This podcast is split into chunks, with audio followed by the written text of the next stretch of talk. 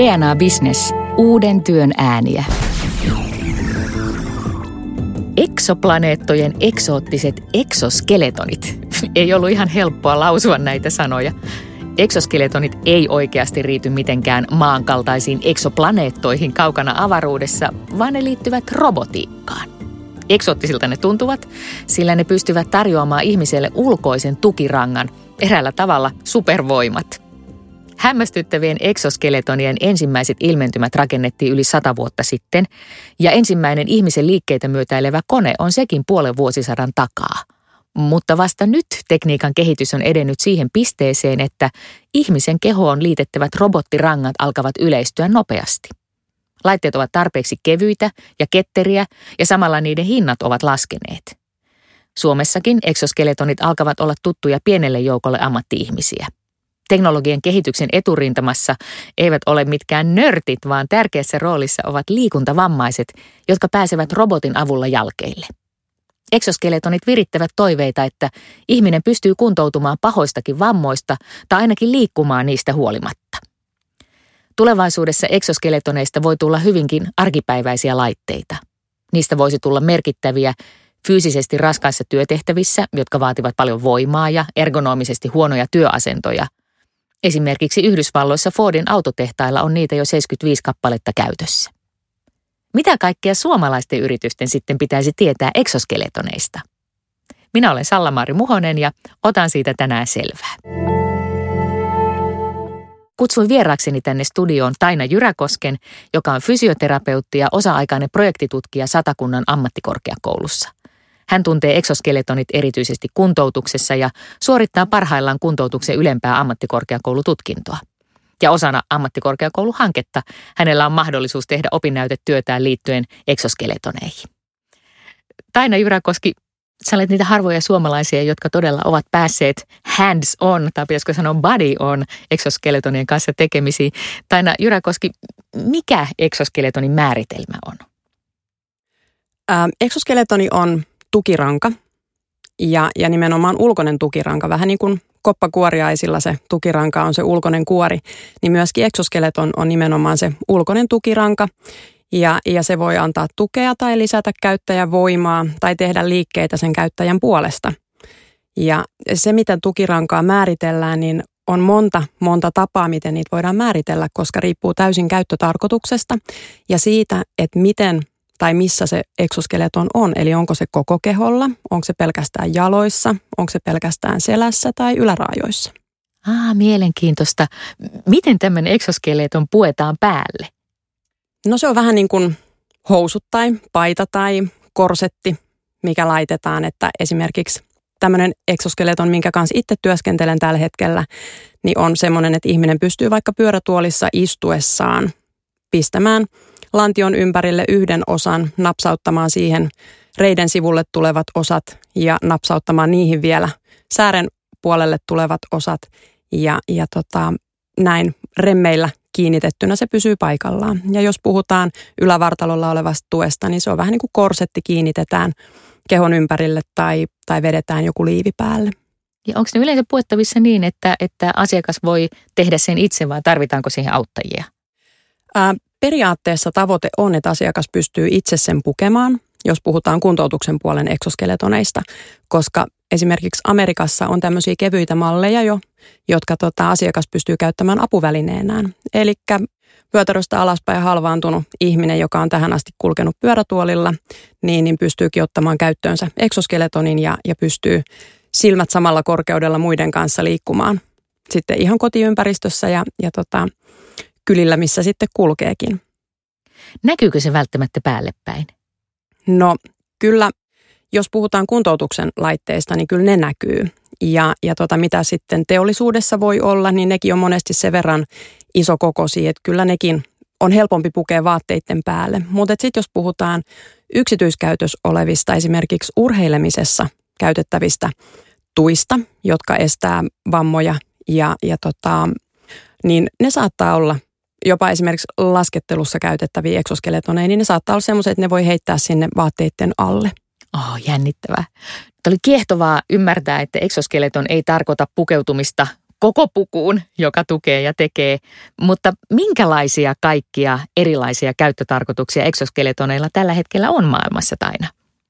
No kuntoutukseen käytetään hyvin paljon just näitä kävelyrobotteja, eli alaraajoihin puettavia. Ja myöskin yläraajojen harjoitteluun käytetään eksoskeletoneja, eli voidaan tehdä harjoituksia kädellä, joka toispuolihalvauksen vuoksi. Esimerkiksi on toimintakyvytön, niin saadaan pienellä pienellä ajatuksen voimalla melkein tapahtuvalla työllä. Sen eksoskeletonin avulla sitten kuitenkin toteutettuus käden liikkeitä ja näin harjoiteltuus sitä käden toimintaa uudelleen. Ja Suomessa teollisuudessa ei ilmeisesti vielä kauheasti ole käytössä näitä eksoskeletoneja, mutta tota, mitä maailmalla on teollisuudessa käytössä, niin rakennustyömailla ja telakoilla ja tehtaissa on eksoskeletoneja, jotka auttaa nostamaan tavaroita, kannattelemaan tavaroita ja on tämmöisiä esimerkiksi tuolittomia tuoleja, eli ah. tavallaan housujen, housujen päällä sun jalkojen takana oleva aparaatti. Kun sulla on semmoinen olo, että nyt pitää tässä tehtävässä istua, niin sit vaan istut. Ja se lukittuu se laite sun jalkojen taakse niin, että sä pystyt istumaan ja hetken päästä taas jatkamaan kävelyä. Vautsi. Ja on voimahanskoja, eli ihan sormiin asetettavia eksoskeletoneja, jolloin pystyy saada tarkemman tai paremman tai voimakkaamman otteen ihan sormilla. Ja nämä on ehkä eniten näitä skifi-juttuja, kun on ylimääräisiä käsipareja saatavilla näillä eksoskeletoneilla. Oikeasti? Joo. Yksinkertaisin varmaan näistä niin sanotuista ylimääräisistä käsipareista on nämä kameramiehillä käytettävissä olevat tai työkalua kannattelevat. Eli ei tarvitse itse muuta kuin tehdä se työ sillä työkalulla, vaikka se olisi painava, niin se eksoskeleton kannattelee sitä työkalua. Ja armeijaanhan alun perin näitä on lähdetty kehittelemään silloin kauan sitten, ja se on pikkasen jäänyt taka-alalle, koska armeijassa vaatimukset on vähän enemmän siellä sotatantereella isommat kuin mitä tämmöisessä tasaisella maalla kävelyssä. Eli niiden pitää olla tosi joustavia ja mahdollistaa semmoisissa vaikea pääsyisissä maastoissa kulkemisen. Ja siellä on esimerkiksi tämmöisiä passiivisia eksoskeletoneja, mitkä estää tärinää tai vaimentaa iskuja, että jossain partioveneessä röykyttäminen niin ei ole niin voimallista. Ja sitten esimerkiksi saadaan tarkkuutta ampumiseen, kun saadaan se käden tärinä pois sen eksoskeletonin kautta aika kiehtovia ja vähän pelottaviakin mahdollisuuksia. Hämmentäviä, kyllä. Mutta nämä ei ole siis enää piirustuspöydällä, vaan nämä on ihan todellisia keissejä. Kyllä, näitä löytyy. Ei meiltä, mutta maailmalta. Onko siis niin, että jos tämä on lähtenyt sieltä varustautumis-sotateollisuudesta, niin Yhdysvalloissa, kun näitä on eniten kehitetty vai missä päin maailmaa? Sekä Yhdysvalloissa, mutta sitten kyllä tuo Kiina-sektori on tosi tosi korkealla tasolla näissä ja, ja ei välttämättä ehkä juuri Kiina, mutta et Etelä-Korea, Japani. No millä tavalla, mihin se perustuu, että eksoskeleton voi antaa supervoimat? Ää, no yleensä toimintamalli on sellainen, että ne on enemmän tai vähemmän automatisoituja. Voi olla passiivisiakin laitteita, jotka toimii paineilmalla tai, tai jotenkin muuten lukittamalla tai, tai hidastamalla, mutta toi, se motor, motorisoitu tuote, laite, niin on yleensä se, joka ihmisen antaman impulssin jälkeen joko tekee sen työn ihmisen puolesta tai sitten pelkästään se, että se ohjaa sen vaikka taakan painon maahan tai lantiolle. Eli ihminen pystyy nostamaan käsillään tosi painavan taakan ilman, että se käy sen ihmisen oman selän tai käsien päälle, koska se laite ottaa sen painon vastaan. Ja, ja tämä supervoimat-ajatus onkin hauska, koska tämmöinen supersankarin mielikuva tulee varsinkin näistä koko kehon eksoskeletoneista. Mm. Ja Jenkilässäkin toi armeijan käytössä niin on tämmöinen eksoskeleton, mikä on nimeltään Hulk. tulee sanoista Human Universal Load Carrier, mutta mielikuva on joku ihan muu. Totta, totta. Mutta tälle on tietysti ihan teollisuudessakin käyttöä ja voisin kuvitella, että terveydenhuollossa, kun varmaan joudutaan painavia potilaita siirtelemään ja kaikki hoitohenkilöstö ei ole yhtä pitkän huiskea kuin sinä Taina. Kiitos, kiitos.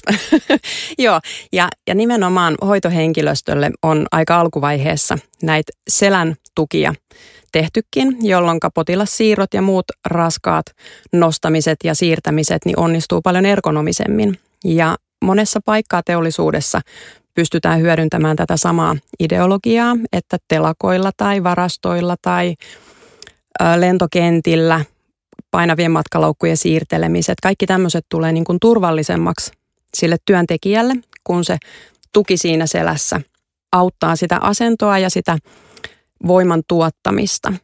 Mm, ja, ja tietysti tulee vähemmän sitten työpoissaoloja ja työperäisiä sairauksia ja kyllä, kustannuksia kyllä. sitä kautta. Juuri näin, juuri näin. Ja, ja sitten esimerkiksi just mainitsit tämän Fordin autotehtaan, niin siellä esimerkiksi on tämmöisiä kuvia nähnyt, joissa siellä linjalla, kun autot on nostettu ylös, niin työntekijät auton alla ruuvailee kädet koholla auton pohjaan sitä sun tätä. Ja tällöin, kun heillä on semmoinen tukiliivi, jossa on tuet käsien alle, niin kädet pään yläpuolella työskenteleminen muuttuu paljon helpommaksi, kun kädet voi nojata niihin joo, joo. tukiliivin hihoihin niin sanotusti ja sitten ei tarvitse kuvan tehdä se työ siellä ylhäällä. Kyllä, tarkkuus säilyy hyppysissä. Joo. No miksi näitä on nyt vasta? Mit, mitkä ne haasteet on ollut tällaisten kehittämisessä? No tietenkin se yksi iso haaste on se, että toi, kun halutaan laite, jossa on liikesuuntia useita, jossa on eri suuntiin tuotettavaa voimaa ja, ja kaikki se elektroniikka yritetään mahduttaa semmoiseen pieneen, niin se ei ilmeisesti, vaikka en tekniikan alan ihminen olekaan, niin ole ihan kauhean yksinkertaista. Ja se, että alun perin nämä laitteet on ollut tosi painavia ja tosi raskaita niin kuin käyttää, niin nyt kun ruvetaan saamaan se teknologinen osaaminen sille tasolle, että laitteet on pieniä ja ne on helppokäyttöisiä ja myöskin se, että niiden pattereiden tai akkujen käyttöaika on saatu mahdollisimman pitkäksi, niin silloin tota, on mahdollista saada ne monipuolisempaan käyttöön. Taina Jyräkoski, teillähän on eksoskeletoneja käytössä, tai ainakin tutkimuskohteena. Ammattikorkeakoululla on tosiaan tutkimustyössä tällä hetkellä kävelyrobotti. Ja kuntoutuksen puolella yleisesti näitä tämmöisiä eksoskeletoneja, joiden kanssa pääsee liikkumaan paikasta toiseen, niin on tällä hetkellä kolme. Eli kahdessa kuntoutuslaitoksessa ja sitten meillä ammattikorkeakoululla. Ja, ja sitten kun puhutaan kuntoutuksen puolella kävelyroboteista, jolloin pystytään kävelemään kävelymatolla, niin, niin näitä on tällä hetkellä yhdeksän. Eli ihan hirveän suurista luvuista ei puhuta näiden eksoskeletonien kohdalla, mutta on kymmenisen vuotta aikaa, kun tämmöinen Lokomat-robotti, joka, jonka kanssa pystytään sitä kävelyä tekemään kävelymatolla, on tullut Suomeen ja ensimmäinen tämmöinen Indego, eli paikasta toiseen käytettävissä oleva eksoskeleton, niin on tullut syksyllä 2017. Eli nämä on tuoreita juttuja, mutta kuitenkin jo käytössä Suomessa. Kyllä. Millaisia käyttötapoja Taina näet eksoskeletoneilla yritysmaailmassa? Millaisiin tehtäviin tai millaisille toimialoille näistä voisi olla paljonkin hyötyä? No just nämä edellä mainitut, edellä mainitut terveydenhuolto ja esimerkiksi tehtaat tai, tai paikat, jossa pitää paljon kantaa, kantaa tavaroita, niin semmoisilla ja just nämä, missä pitkään staattisissa ja huonoissa asennoissa pitää työskennellä. Ja autotehtaat tai sähkötyöt tai maalaustyöt, jolloin pitää pitkäaikaisesti olla – huonossa asennossa, niin se on todella kuormittavaa ja näin fysioterapeutin silmissäkin, niin asiakkaita tosi paljon tulee työperäisten ongelmien kanssa vastaanotolle ja tämmöiset kyykyssä tai etukumarassa tehtävät työt, mekaanikot tai liukuhihnalla työskentelevät tai puutarhurit. Ja nyt esimerkiksi on meneillään tutkimus tänä vuonna, jossa kiinteistöhoitajilla tutkitaan eksoskeletonien käyttömahdollisuuksia, kuinka paljon – niistä on hyötyä, onko, onko vaikutusta just sairaspoissaoloihin tai kuinka mielekkäänä ihmiset ne kokee.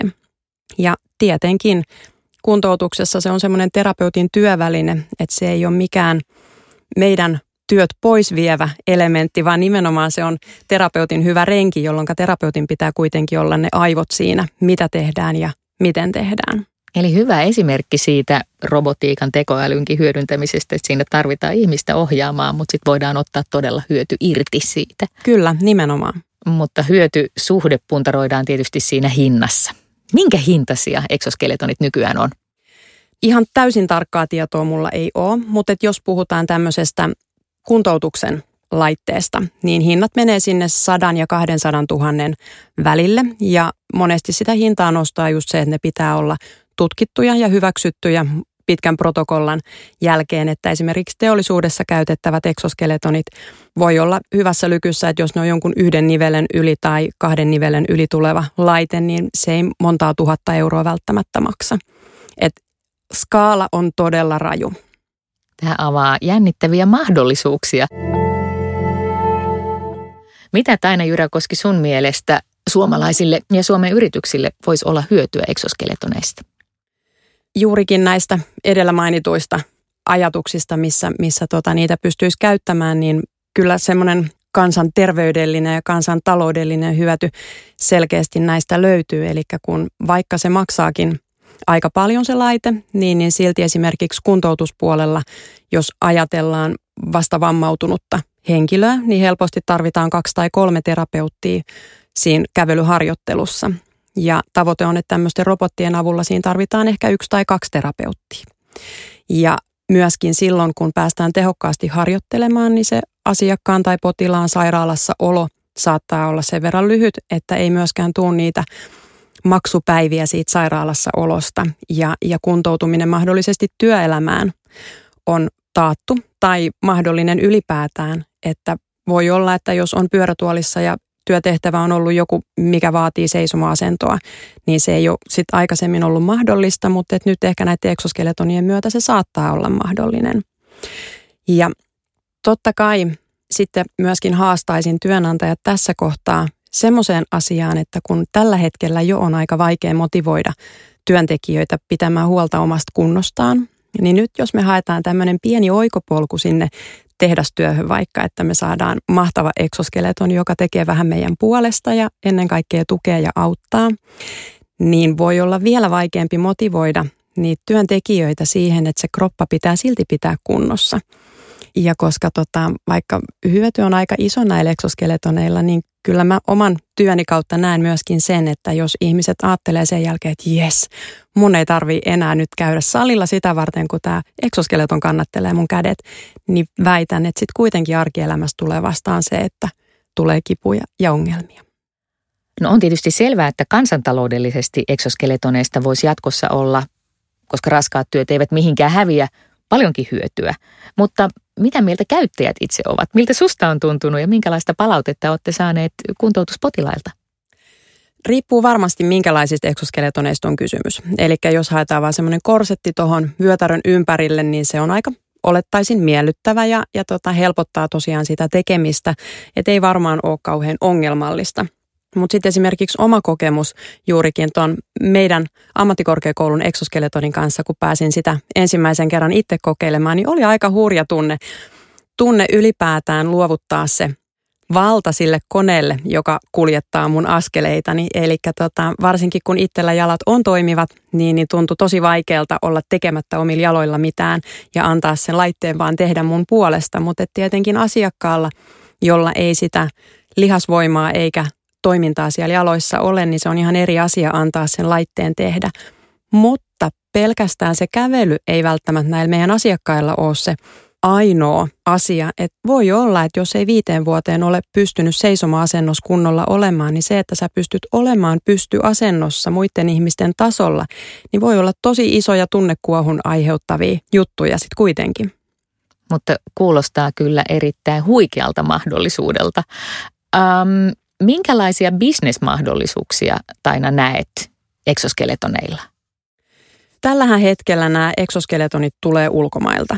Oletan, että näin on myöskin teollisuudessa tilanne tällä hetkellä, mutta et juurikin kuntoutuksessa niin meillä on yksi maahantuottaja tällä hetkellä, joka näitä laitteita tuo muualta. Ja kyllä se on semmoinen semmoinen sarka, mitä varmasti niin kuin suomalaisella teknologiaosaamisella pystyttäisiin lisäämään ihan Suomen niin kuin kehittämis- ja tuotantoajatuksella, varsinkin näiden teollisuuden laitteiden kanssa, jotka ei sitä niin suurta protokollaa tarvii siinä hyväksynnässä. Mutta sitten esimerkiksi meillä on ammattikorkeakoululla nyt vankka visio siitä, että kun on paljon pieniä yrityksiä ympärillä, joissa saattaa olla muutama tämmöinen asiakas, joka hyötyisi näistä eksoskeleton harjoituksista, mutta ei välttämättä ole mahdollisuuksia eikä resursseja eikä järkeäkään hankkia siihen omaan yksikköön sitä laitetta, niin yritetään löytää tämmöinen mahdollisuus, että voitaisiin vähän niin kuin liisata sitä meidän laitetta sitten aina aika ajoin näihin pienempiin laitoksiin. Eli tulemme näkemään exoskeleton as a service-mallin joskus. Juuri näin, joo. Ja kuka tietää, se voi olla teollisuudessakin ihan mahdollista, että joku olisi se, kuka omistaisi näitä ja vuokraisi niitä sitten käyttäjille. Aivan, kun tietää, että kysynnän mukaan tuotantoa otetaan kahteen tai kolmeen vuoroon, niin siinä on ihan bisnisidea. Joo, ja kyllä esimerkiksi niin kuin, ä, Laitilan terveyskoti, jossa on tämä Lokomat laite ollut kymmenen vuotta ja nyt on tämä Indego-laite, eli mobiilisti liikuteltavissa oleva robotti. Robottihousut niin sanotusti, niin he kun on aikaisemmin keskittynyt veteraanikuntoutukseen ja se ala kun rupeaa olemaan pienenemään päin, niin, niin he ovat varmasti laitoksensa saaneet pidettyä hengissä juurikin tämän lisääntyvän teknologian avulla, että tällä hetkellä ympäri Suomea ihmiset hakeutuu heille kävelyterapiaan. Tosi kiehtovaa. Miltä tulevaisuus näyttää? Käykö tässä todella niin kuin fysioterapeutti voisi pelätä, että jos teollisuuteen ja erilaisiin töihin tulee ihmisille exoskeletonit jossakin mitassa käyttöön, niin miksi jumpata sitten ollenkaan? No tulevaisuus näyttää mielenkiintoiselta. Ja näitä kaikenlaisia skifileffoja ja muita on, missä tota, exoskeletonit vaan hoitaa hommat ja itse ei tarvitse kuin retuttaa itteensä siellä mukana. En mä näe sitä kuitenkaan niin kuin sillä tavalla uhkana ja haluan uskoa siihen ihmisen tavoitteeseen pitää itse itsensä kunnossa muutenkin kuin vaan semmoisen exoskeletonin kanssa liikkuakseen. Ja eihän me eletä pelkästään sitä työtehtävää varten. Nimenomaan, nimenomaan. Ja tota, moni ehkä tämmöisiin suhtautuu negatiivisesti tai skeptisesti, mutta en haluaisi ajatella sitä pelottavan mahdollisuutena, mutta kyllä kriittisesti pitää pitää silmät auki ja, ja nähdä ne hyödyt, mutta et myöskin sitten olla varuillaan niiden mahdollisien haittojen tai muuten ei niin edullisten asioiden puolesta. Taina Jyräkoski, jos haluaisit tiivistää kolmeen pointtiin, mitä ainakin liikeyritysten pitäisi Suomessa tietää eksoskeletoneista nyt, niin mitä ne kolme kohtaa olisivat? No jos lähdetään ihan siitä, että mitä ne eksoskeletonit on. Se on niin uusi, uusi alue, että tota, varmaan se on jo ensimmäinen tärkeä pointti. Eli eksoskeletonit on ulkoisia tukirankoja, jotka voi tukea tai lisätä käyttäjän voimaa tai tehdä liikkeitä jopa käyttäjän puolesta. Ja se tukiranka voi olla joko käyttäjän koko keholla, yläraajoissa tai alaraajoissa, ihan siitä käyttötarkoituksesta riippuen. Ehkä toinen pointti on juuri se, että missä näitä eksoskeletoneja voidaan käyttää. Kuntoutuksessa, teollisuudessa ja ylipäätään työelämässä henkilöillä, jotka tekee fyysisesti raskasta työtä ja myöskin sotilaallisissa tarkoituksissa sekä sitten yksityiskäytössä apuvälineenä tai esimerkiksi urheilussa tukevana laitteena. Ja se kolmas? Kolmantena pointtina ehkä näkisin sen hyödyt suomalaisille ja ylipäätään. Eli kuntoutuksen ja työn tekemisen kautta saadaan tehokkuutta ja sairaslomia, kun saadaan vähenemään ja lyhenemään ja töitä mielekkäämmiksi, niin kyllä se sitä kustannustehokkuutta sitten lisää yrityksillä. Kiitos mielenkiintoisesta tietoiskusta ja tulevaisuuden visioista exoskeletonien suhteen Taina Jyräkoski ja toivottavasti tämä antoi paljon ideoita sekä teknologian kehittäjille että meidän bisnesasiakkaille. Kiitos. Ensi kerralla aiheenani on 5G. Missä tämän uuden verkkoteknologian kanssa nyt mennään ja mitä kaikkea se lupaa yrityksille? Sen tietää Jarkko Laari DNAlta, joka työskentelee verkkojen rakennuksen parissa päivittäin. Hänet päästän siis ääneen seuraavassa jaksossa. Kannattaa kuunnella. Maailma muuttaa muotoaan. Liiketoiminta muuttaa muotoaan. Työstä tulee päivä päivältä monitahoisempaa. Mutta mitä se tarkoittaa juuri sinun yrityksellesi? Mietitään se yhdessä. Me DNAlla teemme digitaalisuudesta ja teknologiasta mutkatonta ja ymmärrettävää. Sillä jokainen bisnes voi kehittyä uuteen entistä parempaan muotoon, kun vain on kykyä ja rohkeutta nähdä muutoksessa mahdollisuudet. Sitä on DNAn yrityspalveluiden uusi muoto. Uuden työn ääniä. DNA Business.